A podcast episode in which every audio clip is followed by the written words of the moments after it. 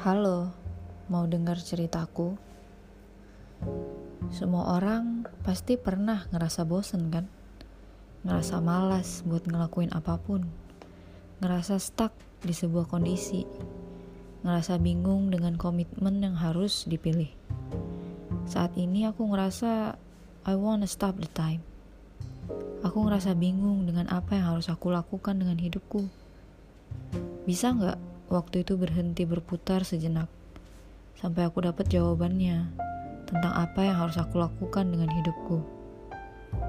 Aku masih mencari jawabannya, saking asiknya dengan hidupku, sampai aku lupa. Ternyata waktu orang-orang di sekitarku juga ikut berputar. Sekarang aku paham bahwa waktu itu bisa kejam juga. Ngelihat orang-orang yang di sekitarku yang ternyata udah datang dan pergi. Sederhananya, tanpa ku sadari, orang tuaku bertambah tua. Selama ini, aku tidak terlalu peduli dan tidak terlalu memperhatikan mereka. Bukan, bukan cuma mereka, tapi semua orang di sekitarku. Aku pikir ini cuma hal biasa. Tapi, kamu tahu apa yang paling dekat dengan hidup kamu? Kematian.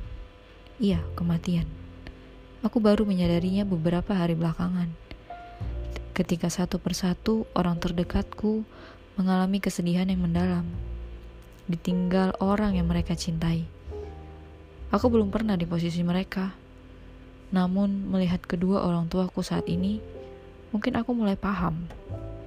Dan kamu benar, aku belum siap untuk ditinggal. Tapi aku tidak punya kuasa untuk menahan hidup seseorang, bukan?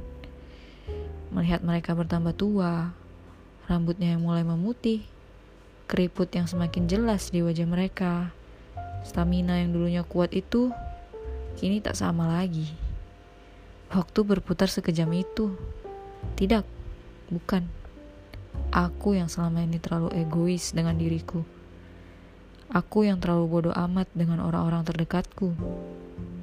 Aku ingin memperbaiki semuanya sebelum terlambat. Tetapi aku bukan jenis orang yang mudah untuk mengutarakan semuanya. Mungkin dengan aku yang mulai sadar dan mulai memperhatikan mereka, itu yang bisa aku lakukan saat ini. Untuk kamu yang mungkin pernah di situasi yang sama denganku, semangat ya. Kamu sudah bertahan sejauh ini.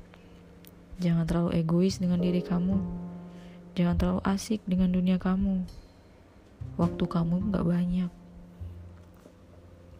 Bahagiakan orang yang kamu cintai sebelum terlambat dan sebelum kamu menyesal nantinya. Terima kasih.